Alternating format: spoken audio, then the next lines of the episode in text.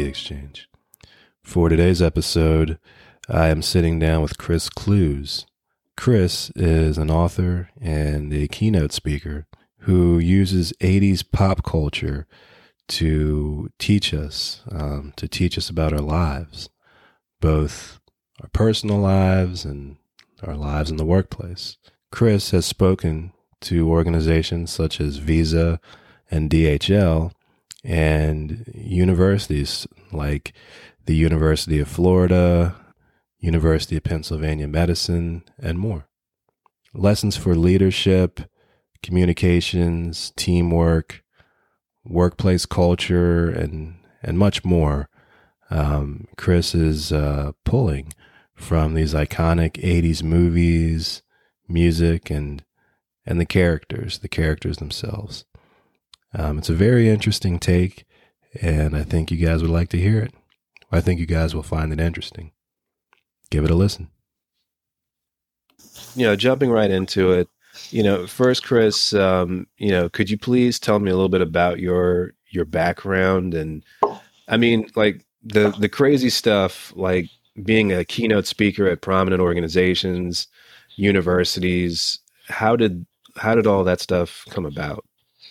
Yeah, so I was actually uh, I, I moved to Florida right after college uh, back in 1993, and I had uh, I bounced around for a couple of years doing some you know jobs, bouncing at bars and being a bellman, and kind of enjoying my early 20s, and then I uh, I jumped into marketing, which I did for 20 plus years, and I really enjoyed marketing, and I still enjoy it to this day. But I was uh, it's about five or six years ago. I was in a job that just kind of wasn't working out for me, and it, and, I, I came home and I was having a, a self pity party of one, I guess you could say, and the Breakfast Club came on, and I watched it for the hundredth time or so because I'm an '80s kid. And uh, there was a lot of great dialogue in that movie, but there was one line that I'd never really heard. I'd I'd listened, but I hadn't or I'd heard it, I should say, but I hadn't really listened to it. And that was screws fall out all the time. The world's an imperfect place. And it's John Bender, the, the you know the, the criminal, the the delinquent in the group of uh, the Breakfast Clubbers, a group of five. And he says this, and I kind of sat straight up and I said, "My screws have fallen out. I'm in an imperfect place. What am I going to do to put them back in? Am I just going to put the same screws back in and walk out the door down this same journey that I've been going that's kind of been frustrating me a little bit. And as Henry David Thoreau said back in the 1840s, not the 1980s, uh, the mass of men, today we'll call it the mass of people, lead lives of quiet desperation. Was that going to be me? Like I was just going to lead this life of quiet desperation. And I thought, no, there's got to be something else. And so I, um, I wrote an article about what the Breakfast Club can teach us about problem solving, and I got all of these these great responses to it. And I thought maybe I have something. So instead of putting those same screws back in, I actually uh, got a whole new set of screws, proverbially, of course, uh, a whole new door, whole new door frame, and I walked out to an entirely new journey, which was this keynote speaking and and being an author of three books on this idea of what 80s pop culture can teach us for life and for work. And there was one more. The Outsiders came on um, around that time as well, and Johnny Cade says you still have a lot of time to make yourself be what you want. And that really resonated with me too, because I was 46 years old. I wasn't old by any stretch in terms of being an entrepreneur, but I wasn't young. I wasn't a 25 or 30 year old entrepreneur. So, and I thought I still do have a lot of time to make myself be what I want. And so that's what I did is I went out and I, I, I wrote the first book. I self-published it. A buddy of mine was good at graphic design. He helped me design it. We figured out how to self-publish it on Amazon, which is the great equalizer just like podcasts today. Like anybody can self publish, it's awesome. Uh, and when people, after my family and friends started buying my book, I thought, wow, maybe there's something here. So then I actually uh, built a website, never done that before, positioned myself as a speaker. And uh, somebody came through my website and hired me to speak. And I thought, now I got to figure this out. So now I sit in front of you today, six years later, and this is what I do for a living. And it's awesome. I get to talk about 80s pop culture for a living. Wow. Okay.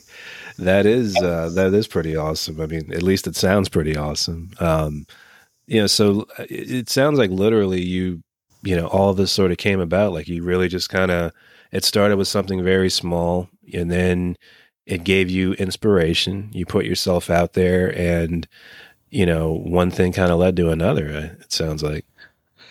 Yeah, so that's um, it was a combination of things, but it was certainly that I had gotten to a point in my life where I was, you know, at that crossroads that people talk about, and for me, making this decision to leave that per- perceived stability of the corporate world, and it is perceived. I mean, people think of like, how can you know you leave this these big corporate jobs? You're a chief marketing officer, but the reality is like it was great. It provided a lot of things for me, but it, it ultimately wasn't making me happy.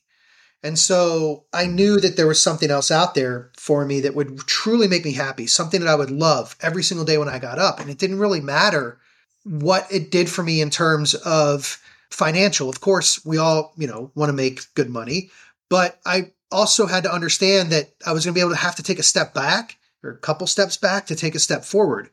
And was I prepared and ready to do that? And I was. I was just at that point.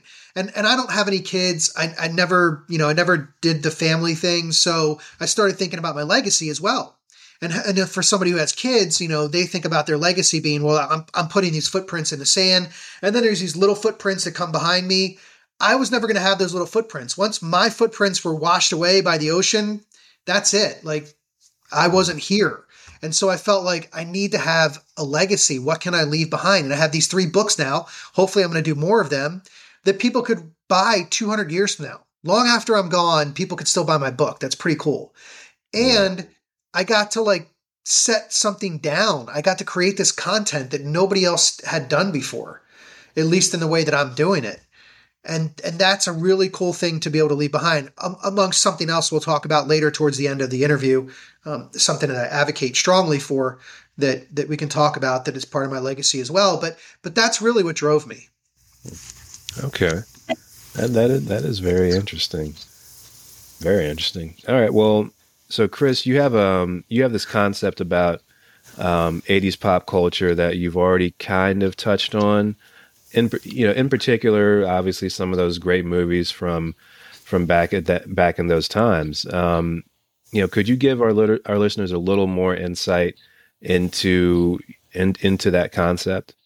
Sure. Yeah thanks for asking. So uh, what i do is i basically take these movies and one musician who loved the color purple and i find these life lessons in the characters the content the movies themselves the dialogue the situations that they find themselves in. Life lessons, workplace culture lessons for things like leadership, teamwork, uh, inclusion, sales, marketing, and communications, and then just kind of general workplace culture. Uh, to give you a couple of examples, you know, I one of my favorite uh, leadership profiles in 80s movies is Prince Akeem from Coming to America. Prince Akeem teaches us so much in terms of leadership. Um, he really teaches us an important lesson about humility and humble leadership. Uh, if we, as we see him take that job at an entry level job, entry level, you know, job at a fast food restaurant, McDowell's, and you know, he says, when you think of garbage, think of Akeem, and he's so proud of this job. And there's a really important lesson there in humble leadership, but there's a deeper one too when we see him at the beginning of the movie and how everybody wants to please him. He has yes men and yes women around him. And why is this? Well, he was born into royalty. He everything he has was just kind of given to him by birth. He never really had to earn it. He recognizes that. And so throughout the movie we see that he's he really wants people to like him and love him and, and respect him for who he is um, as a human being.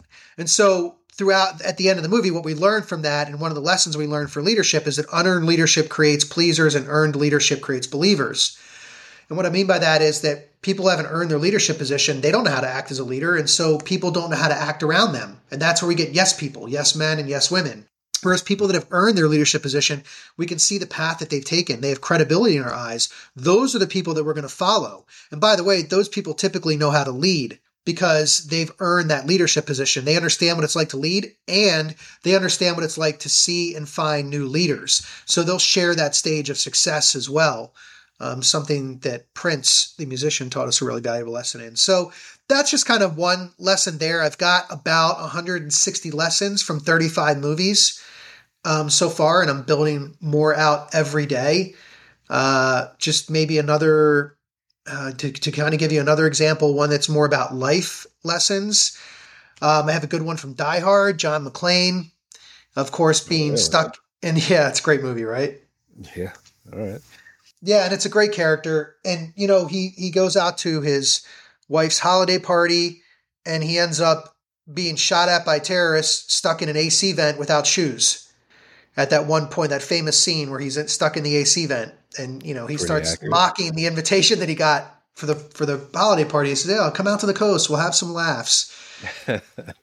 And he says, "You know, now I know what a TV dinner feels like." And for those of us who grew up in the '80s, in the '70s, the TV dinners had these like this like tin foil. It probably wasn't safe for us, but this like metal tin foil thing on top of it. And so that's why he says, you know, now I know what a TV dinner feels like because he's trapped in this this metal tube. But through it all, like, what is he doing? He's using humor and levity in a challenging situation. And so I talk about that. I go deeper into that lesson about the idea of, you know, the best way to face a challenge or a challenging situation is with levity and humor because, you, you know, you'll, I, I've been through them. I'm sure you have as well.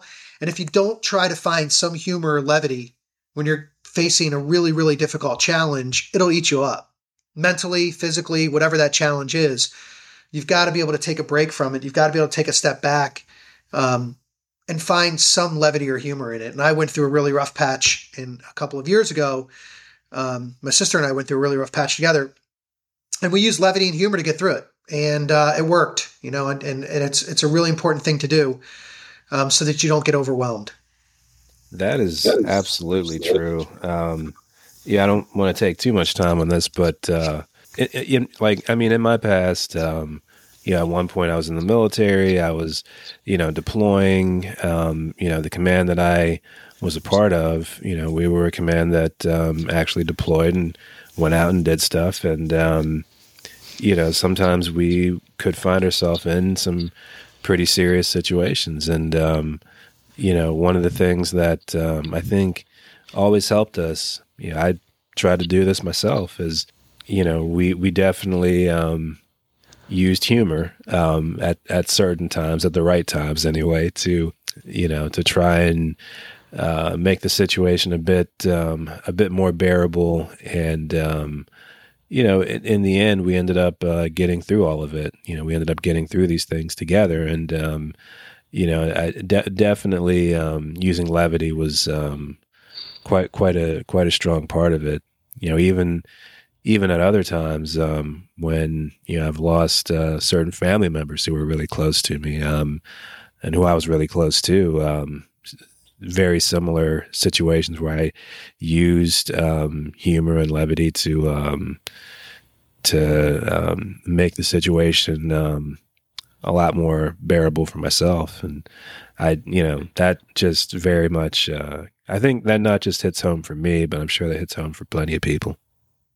Yeah, well, I thank you for your service, by the way. Um, thank you, and and I wholeheartedly mean that. I have a lot of friends that served as well, so uh, and I can imagine some of the situations that all of you faced and the challenges, and it's good to hear that you tried to find some levity when you could and some humor because it just it just does, it takes the edge off and everybody reacts differently in challenging situations depending on what it is but um, using a little bit of humor just to kind of level set everything and get everybody back, get their feet back on the ground, and then go forward and face that challenge. It, it it's, it's worked for me, you know. So I figured I would write about it. And John McClane was a perfect character from Die Hard to uh, to to teach us that. Right, right, exactly, exactly.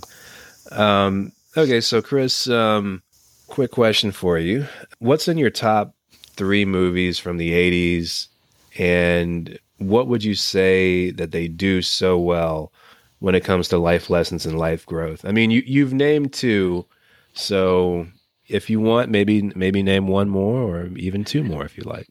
Yeah, so um, great. This is great because uh, trying to think of my top three movies from the 80s is almost impossible to do unless I like break them out into different genres. And then, of course, it's right. like, well, which three had the most influence on me? I could go in so many different directions. So I like this idea of of doing it this way. Uh, I I think um, a good one to use uh, would be the Goonies. So hopefully that's one that that everybody knows uh, because some of the 80s movies I talk about, I, I they're very popular 80s movies, but when you think about the top 10 or 20 movies that people talk about from the 80s, they don't register movies like Roadhouse, which have great lessons. Vision Quest has great lessons, and I and I write about those and talk about them at at um, keynote speaking gigs as well. Can't Buy Me Love is another one. It has Trading Places. These they all have these great life lessons. But if we focus on the Goonies, because that's one I think most people know, and if and if you never saw the Goonies but you watched Stranger Things, the first season of Stranger Things has so much of the Goonies in it. So if you enjoyed the first season of Stranger Things and you haven't watched The Goonies, I highly recommend it. But here we have this group of kids whose town is going to uh, be developed, destroyed, and then redeveloped by a developer. He's going to put bigger houses and a golf course, and they're powerless to save it. They find a treasure map and they think, well, if we can find the treasure, we can save our town. It's about our only hope. So they go on this journey to try to find the treasure of One Eyed Willie, the pirate One Eyed Willie. And ultimately they do, but through the process, as we think about the Goonies, I focus on two of of, of the Goonies, and uh, and a great cast, by the way. If you're familiar with Josh Brolin or Sean Astin, Corey Feldman, there's some really great great actors and actresses um, in the movie as well. And I can't think of his name off the top of my head, but if you're an Academy Awards person, excuse me, he just won the Best Supporting Actor uh, this year and I can't um, think of his name off the top of my head. But he's in the good. The kid from Indiana Jones and the Temple of Doom. Yes, right? yes, yeah. So the kid from Indiana Jones and the Temple of Doom. Yes, um, we say kid now, but he's he's he's a grown adult, and right. so it's great cast. And uh, when I focus on two of the characters I mentioned before, it's Sloth and Chunk. Now, Chunk, if you if you saw the Goonies, he's the one who did the Truffle Shuffle, and he's captured by a family of bandits, the Fratellis and he's put into the basement with this the character named Sloth, who's chained up in the basement just because of the way that he looks. He's got a cone-shaped head, ears that wiggle, missing teeth, crooked eyes, and as Chunk so eloquently states when he gets close to him, he says, "Man, you smell like Phys Ed." So okay. he's got a lot going against him. Um, and this is why he's been chained up by the Fratellis. Actually, he's he's he's one of the Fratellis, and they just have ignored him for ridiculous reasons. But Chunk looks past all of these things that everybody else had judged Sloth with uh, his physical attributes and the fact that he smelled like phys ed. And he invites him into the group of Goonies. And so, what does Sloth do? Well, without Sloth, spoiler alert, by the way, but every 80s movie had a happy ending pretty much. Um, they do get the treasure, they do save their town, but only because of Sloth. Sloth shows his biggest traits, which are his physical strength, his loyalty, and his heart. Uh, and he helps them get to the treasure by getting them getting the bandits out of the way physically, who happen to be his own family, because he shows his loyalty to the Goonies because a chunk invited him into the group and said, you know, we don't care what everybody says about you. We like you. We want want you to be our friend. We want you to be a Goonie. And so he does all these things for them, and they ultimately get the treasure and save their town. And what does it teach us? It teaches us about inclusion. The importance of inclusion, the importance of including everybody, regardless of their cone shaped heads or their ears that wiggle or the fact that they may smell like phys ed. I know I've smelled like phys ed on multiple days. I probably do right now. Um, okay. But it's it's an important lesson for life and work. Uh, that you know, it's the right thing to do. It's the human thing to do uh, in in life. But when we think about the workplace, bringing somebody into the group, you know, if you've ever been the new person, just something as simple as the new person in an office and how challenging that can be. And to make sure that you're inviting people into the group, you're inviting that person who never gets invited to lunch or to coffee or whatever it is that you do. Make sure you're inviting everybody. Um, that's the right thing to do. But then take it a step further think about it from a work perspective. I think oftentimes companies get caught up in these these challenges or, or, that they have, and they can't solve them, and it takes months sometimes. And they're wondering why can't we solve this problem? It's probably it's likely because they keep going to the same people to try to solve the problem that they have. This person has the right title, they're in the right department, they've solved the problem for us before. But what if you open that up? What if you said, we're going to include other people, people that may not have been included before? and see if they can help us solve this problem. I'll bet you that you get your situation in your workplace solved a lot quicker if you include everyone or include people that you haven't included before. So, from a life perspective, it's important. You know, it's the human thing to do, it's the right thing to do. And then from a workplace culture perspective, not only is it the right thing to do and the human thing to do, but it also will help your business. All right. So, this concludes part one of my conversation with Chris Clews. As always, I hope you guys enjoyed it. Um, I hope you found it interesting and stay tuned because there's another episode like this coming up next week. Um, and we kind of delve deeper into uh, Chris's philosophy and his motivations. Anyway, um, as always, uh, feel free to subscribe um, to the podcast wherever you listen. Feel free to give the podcast a rating, whatever you think it deserves. Um, with that said, I really have nothing more to add, so have a great day, everyone.